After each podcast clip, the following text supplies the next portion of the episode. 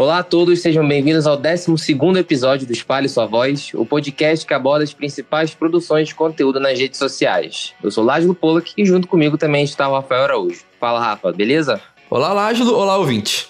Hoje falaremos de música, e mais especificamente de Beatles aqui no Espalhe Sua Voz. Os convidados de hoje são fundadores do festival de música em Niterói, chamado Niterói Beatle Week, evento criado em homenagem aos Beatles. Rodrigo Bessa e Jéssica Abreu vieram bater um papo com a gente hoje. Rodrigo, Jéssica, sejam muito bem-vindos ao Espalhe Sua Voz. Olá, Espalhe Sua Voz, tudo bem, gente? Prazerzaço estar aqui com vocês nessa manhã. Aqui é manhã ainda, eu não sei que horas o programa vai ao ar, mas nessa manhã tão linda. Bom dia, sou Jéssica, estou aqui junto com vocês também hoje. Vamos falar sobre o que eles acabaram de dizer, né? O festival dos Beatles, especificamente em Niterói, e sobre Beatles, claro. Legal, gente. Prazer é todo nosso. E eu gostaria de abrir a entrevista perguntando, né, sobre a relação de vocês com os Beatles. Como é que surgiu essa admiração pela banda? A gente já nasce gostando de Beatles, né? eu, eu acho que é, quando você é estimulado a ouvir, né? Principalmente quando criança. Os meus filhos hoje, a gente pega eles cedo já escutando Beatles, né? Você bota a música, a música já te conquista de cara. Pelo menos comigo foi assim, que meus filhos são assim. Quando a criança é, é exposta aos Beatles, elas têm algum tipo de química ali que faz você se prender aquilo e, e virar fã eterno, né?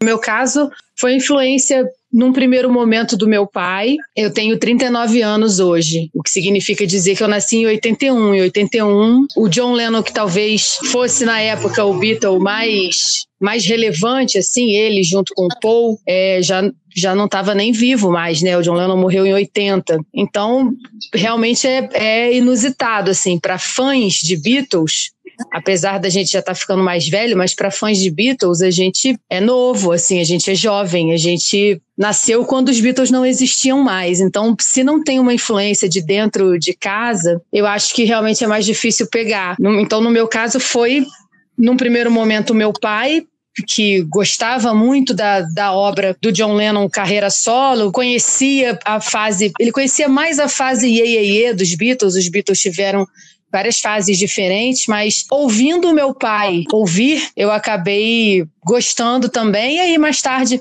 na adolescência, no início da juventude, comecei a me relacionar com pessoas da minha idade que tiveram a mesma influência que eu e que foram é, em busca de, de conhecer a obra como um todo, né?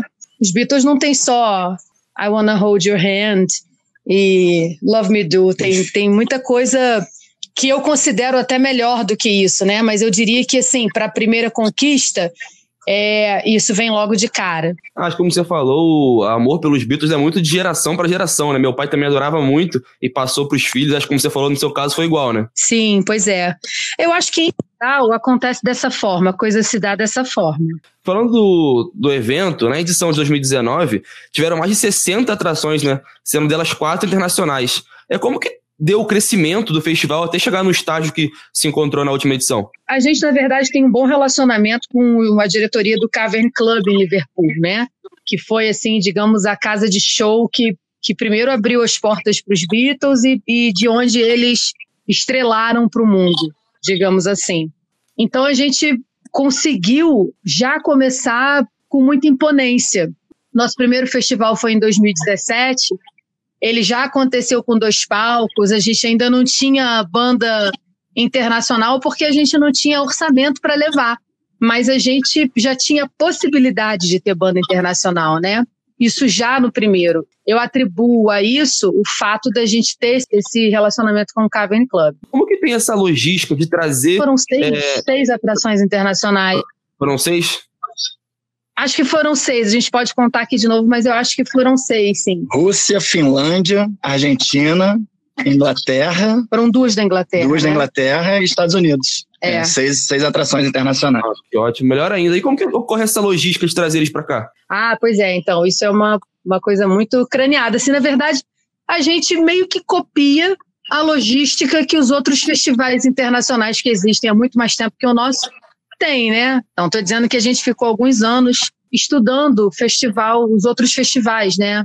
Para os quais a gente era convidado para participar e, e, aí a gente só copiou para Niterói, assim. A, apesar de ser uma logística é, bem trabalhosa, vale a pena, né? O, o, festival ganha outro tom com essas bandas internacionais. E assim, é importante lembrar que a gente tem bandas de vários estados brasileiros também. Isso é bacana. Sim, bem legal. E além disso, vocês também, é, pelo que eu pesquisei, vocês selecionam algumas atrações também, né? Então, no ano passado foram mais de 200 projetos né, musicais que se inscreveram para o festival e vocês acabaram selecionando 15. Eu queria saber como é que se dá essa seleção, quais aspectos vocês mais levam em conta? Então, são vários aspectos e assim, as pessoas às vezes ficam um pouco tristes, porque nem sempre a qualidade técnica, a execução, né, digamos assim, é, é tão relevante para que a banda seja aprovada. Na verdade, o, o critério um é realmente a originalidade do, do projeto apresentado. Apesar da gente estar num festival de Beatles, a gente gosta muito desse tom da releitura da obra dos Beatles. A banda faz igualzinho, né? Você fecha o olho, fica escutando aquela música, nem parece cover. E aí a banda pensa, pô, eu não fui selecionada, eu toquei igualzinho, fiz idêntico, tão legal. Mas não é esse o critério, né? São vários, sendo o principal realmente inovação. A, a inovação. E como é que vocês acham que ocorre? Falaram que começaram com dois palcos, o evento cresceu bastante. A aceitação do evento da população de Niterói e por que o evento ser em Niterói? Quando a gente esteve em Liverpool, né, primeiro ano que a gente foi a Liverpool tocar no festival, na, na International Beatle Week, a gente sentiu o clima da cidade, o clima é muito musical, né, em Liverpool. As pessoas respiram música lá, as pessoas são super envolvidas com, com música. Logo que a gente chegou em Liverpool e, e viu aquele clima na cidade, viu aquela alegria, música rolando, e bandas do mundo inteiro, e aquela intercâmbio cultural, a gente falou assim, gente, Niterói tem tudo isso que Liverpool tem. Niterói tem tudo que tem aqui. A gente tem que fazer esse festival lá. Isso em 2011. E até então a gente veio trabalhando esses contatos lá no Cavern, trabalhando esse contato com as bandas internacionais e com o meio Beatle para trazer o festival para a cidade. E em 2017 a gente conseguiu fazer a primeira edição. E como que vem sendo a aceitação das, do, da população de Niterói sobre o, o evento? Está tendo bastante repercussão e como vocês imaginavam, e, pre, e, pessoas presentes nos shows? Ano passado a gente teve 30 mil pessoas circulando no evento. Né? A gente fez nove palcos, 174 shows em uma semana na cidade toda, né? Então, eu acho a aceitação excelente. A gente pela, pela própria repercussão nas mídias sociais, a gente não vê reclamação do evento, ninguém falando, ah, não gostei. Tem ali quase 100% de aprovação da, da população. Niterói é uma cidade extremamente musical, né? Quem não é músico em Niterói, com certeza curte música. E eu acho que os Beatles têm essa abrangência é, em termos de estilo, né? Apesar de, de ser classificado como rock, pô, os Beatles têm várias baladas românticas, lindas, né? É, os Beatles têm Helter Skelter, que é, porra, um heavy metal. Então a gente passeia por vários subgêneros da, da classificação rock que realmente consegue agradar a grande maioria, né? E assim, os Beatles é, é uma coisa interessante, porque é uma banda que impactou tanto a, a sociedade, né, como um todo, assim, em, em vários aspectos, não só de música, mas cultural, social, enfim, que até quem não gosta de Beatles fica curioso para ver, sabe? Isso é interessante. Pô, cara, Beatles, banda, um saco. Pô, um festival só de Beatles, imagina, tocando toda hora a mesma coisa. E não é. Quando vai ver, não, não é bem isso, né? São bandas fazendo coisas diferentes, assim, como eu disse, as releituras que são importantíssimas. E em 2019, especificamente, a gente teve no último dia de festival um palco dedicado exclusivamente a outras grandes bandas britânicas. Assim, se a gente é, pensar em termos de, de gosto, a gente teve para todo mundo teve para tudo que é gosto. Teve banda de Led Zeppelin, teve banda de, de Police. The Purple. Teve banda de, de Purple. Então, realmente, eu acho que a gente sai na frente em termos de produção de, de festival por causa disso também, né? O que a gente quer é a inclusão. A, a gente quer todos com a gente. É um, é um festival que sai pelas nossas mãos, mas que tem um pouco da mão de, de cada um que passa por ele, entendeu? a gente é bastante ouvinte nesse sentido de querer melhorar a edição para o ano seguinte. Ouvir o que faltou e, e pensar de que forma a gente pode levar o que faltou para o festival seguinte. Eu acho que é por aí. Se a gente tivesse orçamento e palcos, a gente colocaria as 200 bandas inscritas para tocar, de alguma forma. Entendeu? Entendi. De alguma tá. forma, todo mundo iria participar. Eu estava pensando justamente isso, o orçamento de vocês. É, vocês arcam com tudo, com, com os músicos que vêm, com a logística, com os palcos, ou tem alguma parceria com alguma instituição? Não, parte do orçamento é lei de incentivo, a cultura. A gente, o projeto é inscrito na lei de incentivo municipal, né? É uma, é uma ajuda. E outra parte do recurso é, é apoio da prefeitura direto, né? Da prefeitura de Niterói, da Fundação de Arte de Niterói, já conseguimos também via gabinete do prefeito, enfim prefeitura abraça o projeto. Né? Não é um projeto da prefeitura, mas é um projeto abraçado pela prefeitura. É um projeto totalmente independente, mas que realmente precisa contar com esses recursos públicos, até porque ele é gratuito para a população, né? Ele está levando cultura a todos os cantos da cidade. Ano passado a gente fez palco no Horto do Fonseca, fez palco em Caraí, fez palco em São Francisco, palco em, é, centro. no centro, enfim, a gente está espalhando Beatles na cidade durante uma semana. Né? Mas a gente tem apoio direto de alguns empresários também. Também, também. A gente tem vários empresários na cidade que associaram a marca deles ao festival e, assim, desde o início tem dado bem certo. Ah, que legal. Então, é, em Niterói tem mais fãs dos Beatles e de música, né? Mais do que a gente imagina. Muito então, mais. Dizendo, né? Muito mais. E quem não é fã acaba virando depois que passa pelo festival. Aham.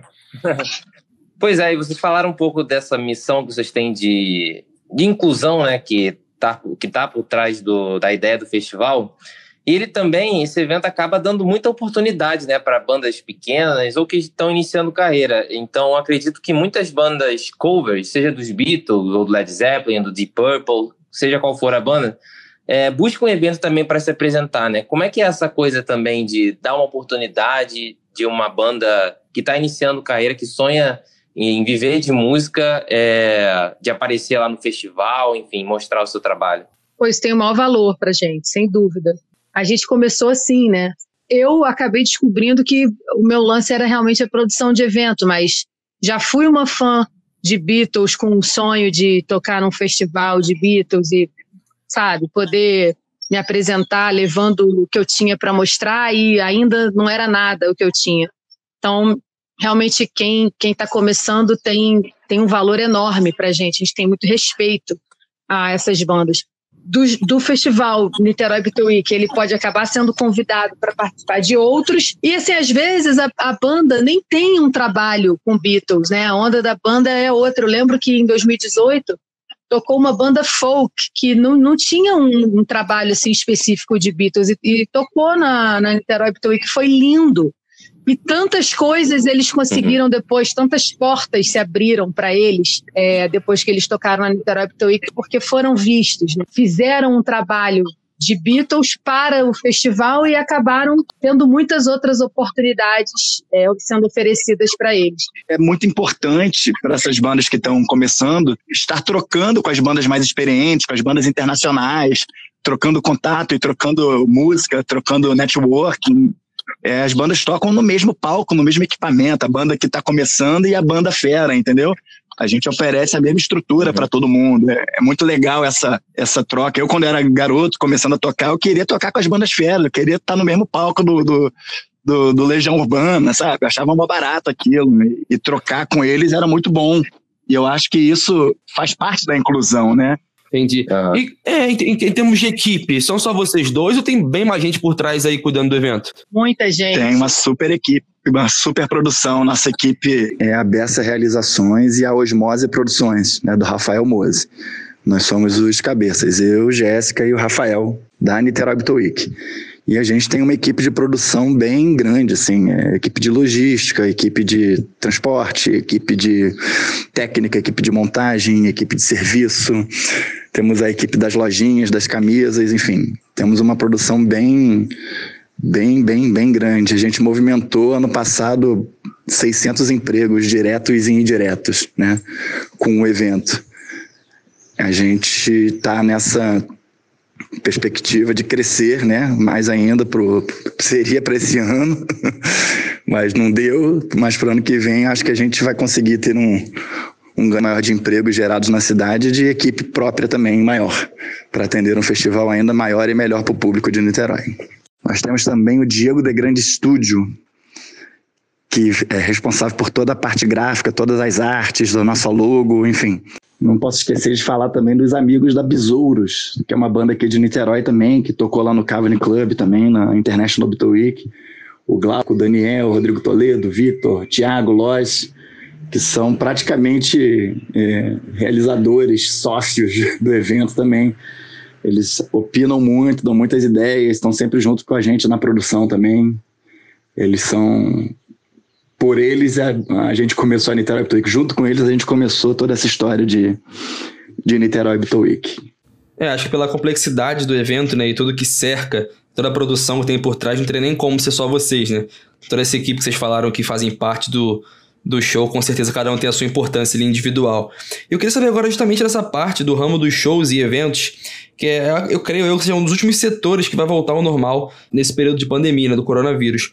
Como vocês estão lidando com todos os impactos que a pandemia vem trazendo para esse setor artístico e, e dos shows e eventos? Terrível, né? Primeiro veio um baque, logicamente por causa das vidas perdidas e da saúde das pessoas. Eu mesma, em junho, fiquei doente, peguei a Covid, foi difícil para mim, foram momentos de, de tensão absoluta. Então, veio sim um, um desespero, transformar o desespero em energia para, como muita gente tem dito aí, se reinventar, né? A gente está tentando se reinventar da forma como dá, como pode. Sim, achamos que não, não tem mesmo, não é o momento ainda da gente ter shows presenciais, né? Pelo menos não da forma como a gente tinha antes é, da pandemia. Eu acho que a gente tem que ser bastante responsável como produtores e também como público é, nesse sentido, mas a gente já tem visto algumas tendências em outros países que estão começando a fazer algumas coisas.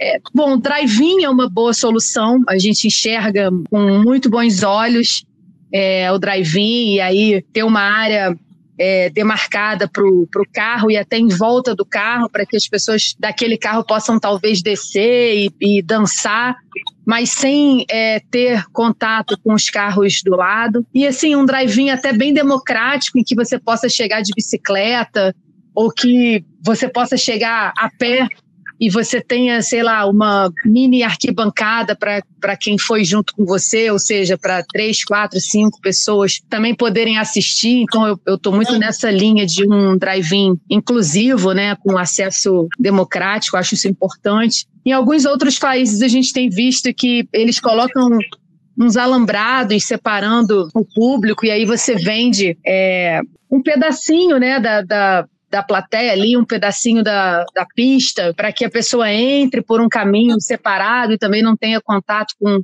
o grupo do, do quadradinho do lado, cada um no seu quadrado realmente.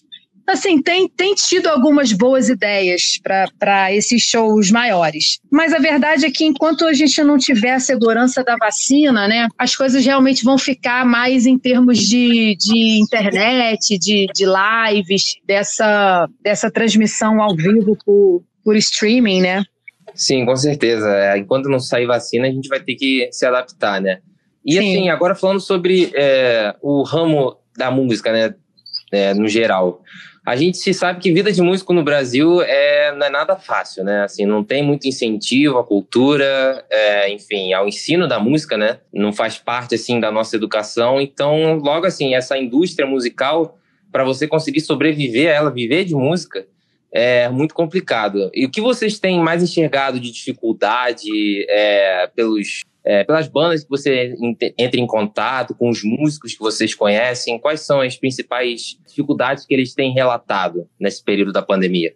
Tá todo mundo bem ferrado, né? Falta de serviço, né? As é, pessoas é. não, estão trabalhando. Algumas estão buscando outros empregos. Eu, eu tô vendo muita gente vendendo seus instrumentos, tá me dando a dor no coração danada, sabe? Os caras uhum. vendendo a guitarra e vendendo pedal e vendendo amplificador, pra, torcendo para passar logo a fase e voltar, né? Em Niterói, especificamente, tem várias leis de apoio. A cultura de Niterói, assim, é, eu acho que é top de linha do país, porque o que acontece em Niterói eu, eu não vejo acontecer em nenhum outro lugar da, do mundo. Né? Do mundo não sei, mas do Brasil com certeza não. Né? Em termos de apoio à cultura, lei de incentivo, lei de emergência, Niterói dá um, dá um show na parte de cultura. Né? Mas mesmo assim, as pessoas precisam trabalhar, né? Músico precisa trabalhar, precisa, precisa tocar, né? Músico não vive só de não vive só de, de pão, ele vive de arte, né? Precisa se apresentar, ele precisa das palmas, né? Pelo menos eu enxergo dessa forma. Então, realmente não é só o, não é só o valor financeiro que está faltando. As leis, as leis emergenciais elas ajudam, sim, é são ótimas, especificamente em Niterói, dão aquele respiro para o músico, né, que está precisando, mas precisa da arte, né? Precisa do abraço, precisa do contato. A gente vive disso, a gente gosta disso, né? E isso realmente não tem como ainda. Sim, com certeza. E assim, a, é, a Jéssica estava falando um pouco sobre desses novos tempos, né? Por exemplo, de fazer, é, usar redes sociais, fazer lives e etc. Eu queria perguntar para vocês assim, é, a pandemia fez com que vocês explorassem é, mais as redes sociais e as suas ferramentas, como, por exemplo, eu vi que tem bastante coisa no IGTV, no Instagram do festival, é, já que não é possível realizar é, eventos de forma presencial, ou vocês já tinham um planejamento mais ou menos bem definido em relação às pá à, página do festival é, anteriormente à pandemia? Eu acho que a gente sempre quis dar esse foco para as redes sociais, mas a gente, a gente não conseguia por uma questão de incompetência nossa mesmo em relação a lidar com, com isso.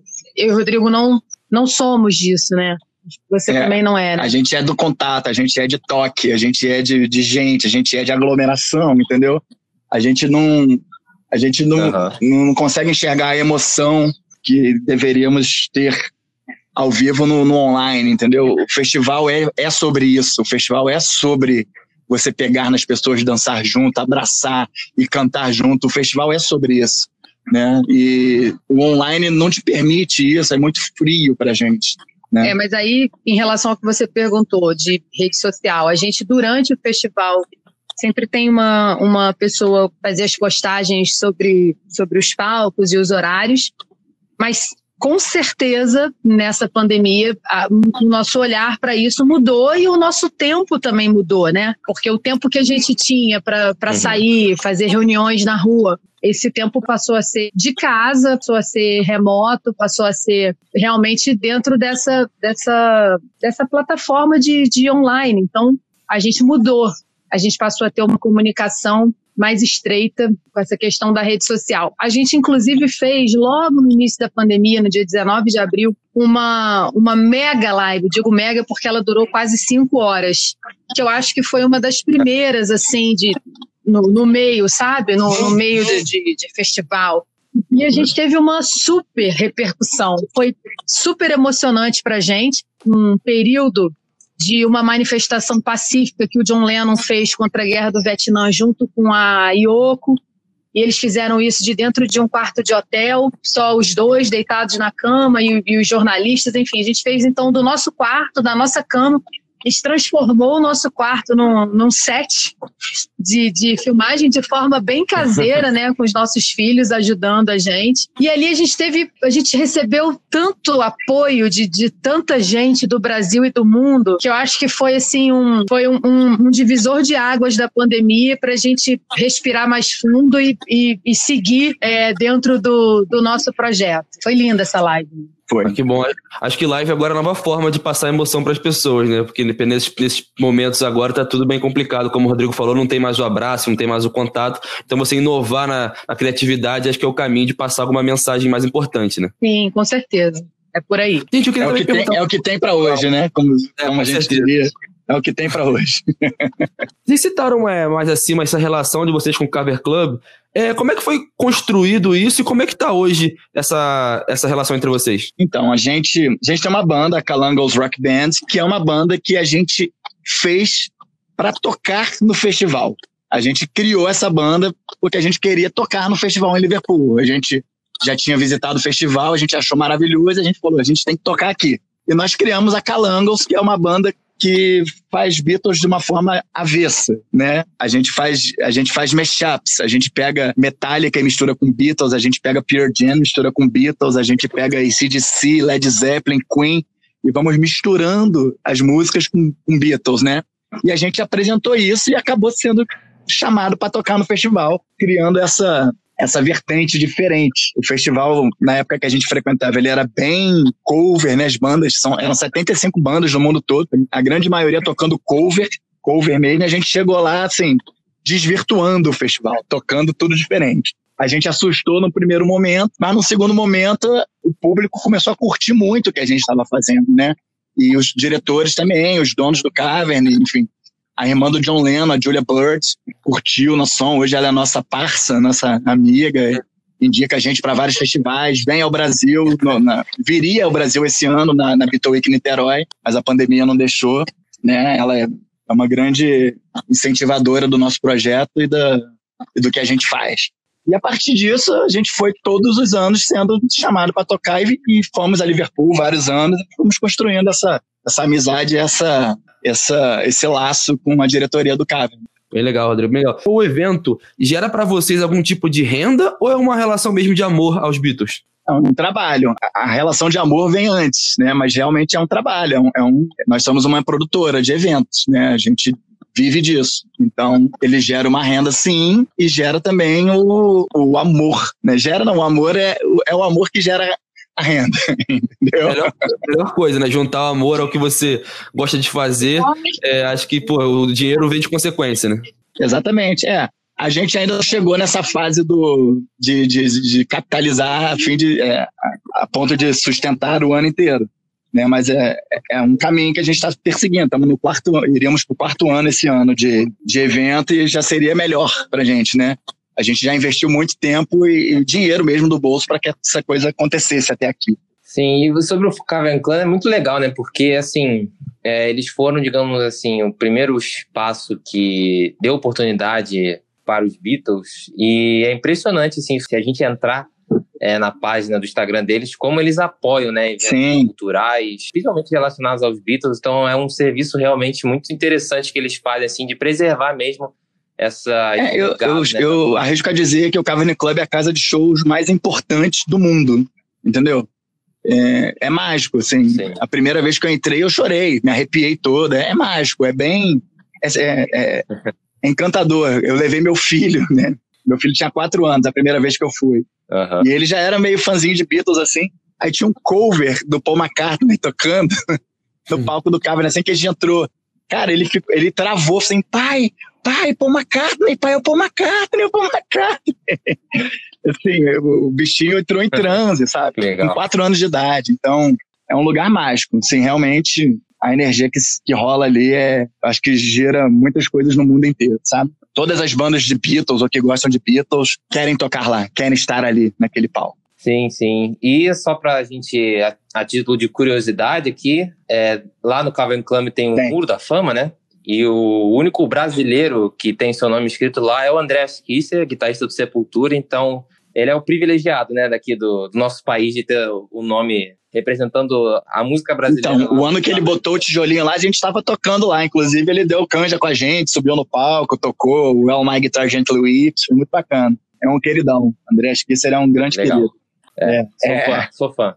Pessoal, o evento ano passado ocorreu em dezembro, né? Bem no finalzinho do ano. Só que agora, por causa da pandemia, eu queria saber se tem algum plano para acontecer esse ano de forma online, ou até de forma meio híbrida, presencial e, e, e online, ou não vai ter realmente Beatle Week esse ano? Então, a gente apresentou um projeto, um orçamento para a prefeitura, para a gente fazer o projeto de forma híbrida, né? Um drive-in com transmissão online, né?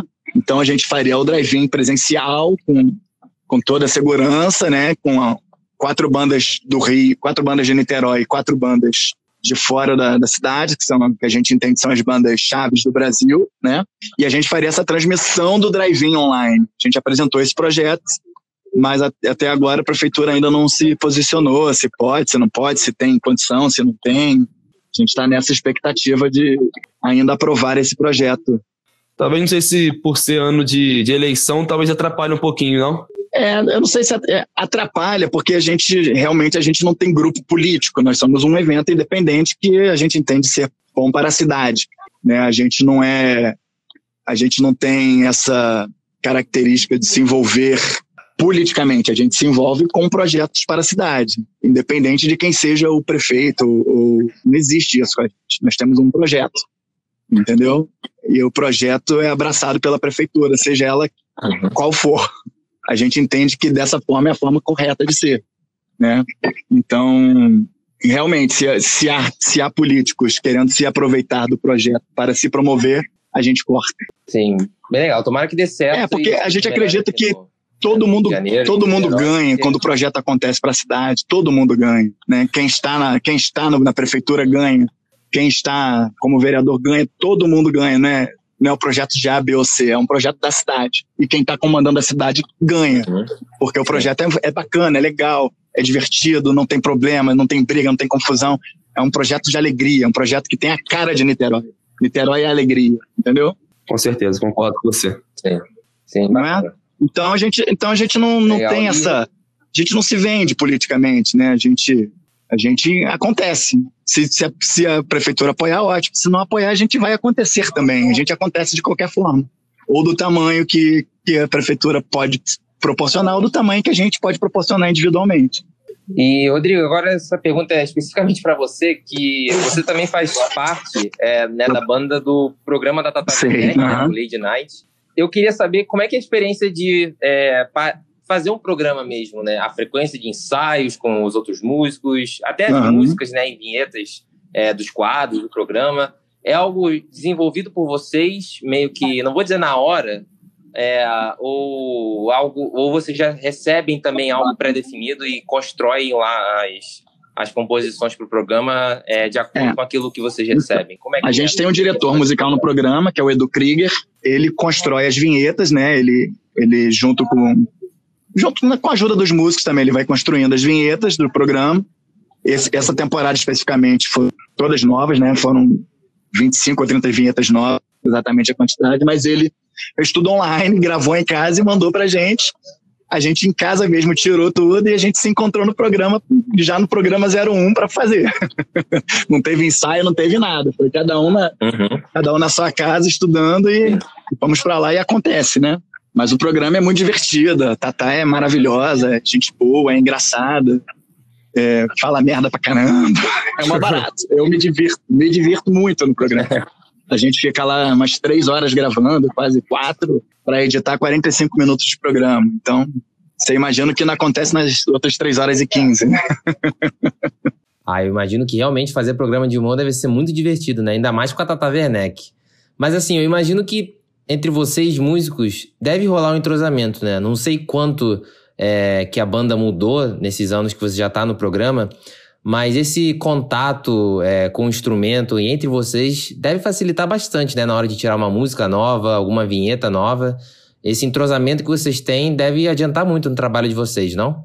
Então, a banda mudou. A banda mudou quando eu entrei, né? O, era o próprio Edu Krieger que fazia o baixo da banda na primeira temporada. Aí, a partir da segunda temporada, eu já assumi e gravamos agora a quinta, né? Então, eu já tô segunda, terceira, quarta, quinta. É a minha quarta temporada gravando com a mesma banda, o entrosamento é, é muito bacana, assim, a gente já se, se conhece, se entende no, no piscar de olho, né, no olhar, muita coisa acontece na hora ali também, a Tatá é meio doida, então uhum. muita coisa ela puxa ali na hora, a gente se olha e faz, entendeu? Rola uma emoção, rola uma emoção, sabe? Que é bacana, que é bacana pro programa. Rola uma adrenalina, rola Sim, assim. uma adrenalina. Mas é, esse entrosamento a gente ganhou com esse, com esse tempo, né? A gente foi ganhando. Acho que a banda hoje é bem redondinha, bem bacana, funciona bem no programa, funciona muito bem. A gente está aqui fechando a nossa entrevista, fazer a última pergunta para vocês, que eu acho que é um pouco mais filosófica, assim, mais geral. Eu queria saber a opinião de vocês. E realmente o número de bandas, covers é, e eventos no geral dedicados aos Beatles que há pelo mundo é enorme, né? É vocês que já rodaram, já viram bastante coisa sobre isso. Eles conseguem é, descrever o tamanho do impacto cultural que tem os Beatles até hoje, em Niterói especificamente, e também, claro, no mundo. É bem filosófica mesmo. É pergunta que a gente gosta muito de responder, porque a gente mesmo fica sempre pensando sobre isso, né?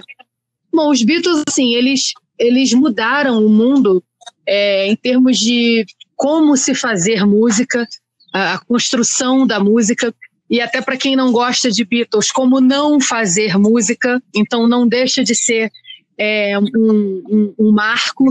É, eles mudaram o estilo das pessoas, assim, da forma de se vestir, de cortar cabelo, de pensar. É, eles pensavam a liberdade já naquela época e eles amplificaram a voz de toda uma geração. É, mais tarde, um pouco mais tarde, assim, no final da década de 60, início da década de 70, o, o, aquela questão da imigração do John Lennon para os Estados Unidos e aquela coisa do fica, não fica, é, essa questão do imigrante, né? Ela já era levantada por eles naquela época, o faça amor, não faça guerra. Então, tudo isso realmente é, ficou como um impacto que, que marcou de forma eterna. Eu imagino que daqui a 50 anos a gente ainda vai estar falando de Beatles e do quanto eles foram capazes de mudar uma geração. E, e assim, eu ia falar o pior, mas talvez seja o melhor, porque eu não acredito que eles tivessem essa intenção. Eles eram realmente os meninos de Liverpool que estrelaram para o mundo. Apesar deles estarem naquela época, né, vinte e poucos anos, em busca da fama, eles não tinham ideia da transformação que eles iam causar. Então, acho que é por aí. O, o impacto vem, vem daí, vem, vem de toda uma sociedade, toda uma era que foi realmente mexida com esse acontecimento que foram os Beatles. É, os Beatles foram a internet dos anos 60. Comparando, eles revolucionaram a música e a, e a forma, e a forma de, de, de conviver da sociedade. Pois é, muito legal. E assim, dando uma opinião aqui, eu acho que muitas bandas, é, principalmente do rock, enfim, não só do rock, mas eu vejo isso mais nas bandas desse, desse estilo. Fazem muitas turnês de comemoração, né? Sei lá, 20 anos da banda, 20 anos de um álbum tal. E os Beatles, até onde eu sei, é, eles nunca fizeram uma turnê comemorativa, né? De alguma data. E eu acho que isso, de alguma certa forma, também os torna, os torna únicos também, né? Porque, assim, eles tiveram aquele pico né, da carreira deles.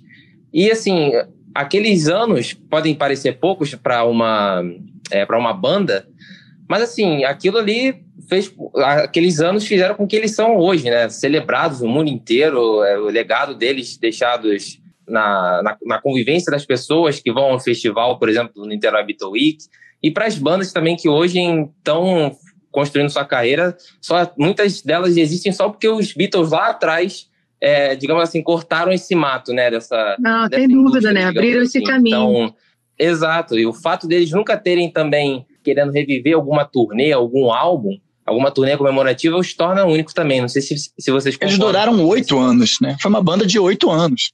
O que ficou, o que eles fizeram em oito anos foi Sim. explosivo, né? Você vai ver o Paul McCartney hoje ainda faz show. Cara, é. os shows do Paul McCartney são lotados até hoje, né? Ele veio algumas vezes no Brasil, eu fui em todos todos lotados, enfim. O legado é muito grande, né? E a, as carreiras solos também deixaram um legado muito grande para a humanidade. Em oito anos de banda, eles têm, sei lá, 15, 16 álbuns. É, eu acho que muito se especulou, assim, depois Sim. que eles acabaram como banda, né, 69. Então, imagino que 70, 71, 70, 75 aquele período recente, né, que a banda estava recém acabada e eles assim, os quatro meio que sem saber muito o que fazer e, e, e se aventurando, como o Rodrigo disse, nas carreiras solos, né? Durante esse período houve muita especulação sobre uma possível volta deles, né? E isso não aconteceu de uhum. fato. Então, assim, eu acho que se tivesse que ter acontecido, teria sido nesses primeiros anos e, e não rolou. Depois que o John Lennon morreu, as coisas obviamente ficaram mais difíceis, né? As pessoas, eles quatro ali, qualquer um deles, é, a gente pode dizer que é insubstituível. Então, sim, com certeza essa, essa coisa de não ter um revival, né, de Beatles, ajuda nessa atmosfera do, do, do festival, nessa, nessa nesse imaginário, né? Mexe mesmo com o imaginário das pessoas, sem dúvida. Eu concordo com você. Ah, show de bola, galera. Bom, a gente encerra aqui mais um episódio do Espalhe Sua Voz. Foi uma conversa muito legal que mostra bem o tamanho do legado dos Beatles no mundo, né? Através do Niterói Beatle Week e espero que vocês tenham gostado também. Aproveitem o espaço para divulgar aqui a página do festival. Foi ótimo, agradeço muito aí pelo convite. É, a gente gosta muito, é sempre maravilhoso poder falar sobre as ideias que a gente tem e, e também é, é legal ouvir, sabe? Essa troca é muito importante para gente. Então, obrigada. É, que o Espalhe a Sua Voz continue aí, podendo realmente cumprir esse, esse propósito tão bacana. Espalhando a sua e a nossa voz. obrigado pela, pela é, obrigado pela, pela oportunidade aí, pela entrevista. É, Facebook, Instagram, Niterói Week. Siga-nos lá, encontre lá as informações sobre o festival, o que, que vai rolar, como vai rolar esse ano. Em breve a gente vai estar soltando novidades lá. Legal, gente. Então sigam lá o Niterói Beatle Week nas redes sociais. E Rafa, valeu e até a próxima. Até a próxima, Laje. Quero agradecer mais uma vez ao Rodrigo e à Jéssica. Foi um papo bem legal. Aí, pessoal de Niterói que não sabia sobre a Niterói Beatle Week pode conhecer e aproveitar os próximos eventos. Pessoal também do Brasil e do mundo que é, agora está sabendo um pouco mais do maior evento de Beatles na América Latina. Então, fica aqui esse agradecimento aos ouvintes também que chegaram até agora. E semana que vem voltamos com mais um episódio do Espalhe Sua Voz. Um grande abraço a todos.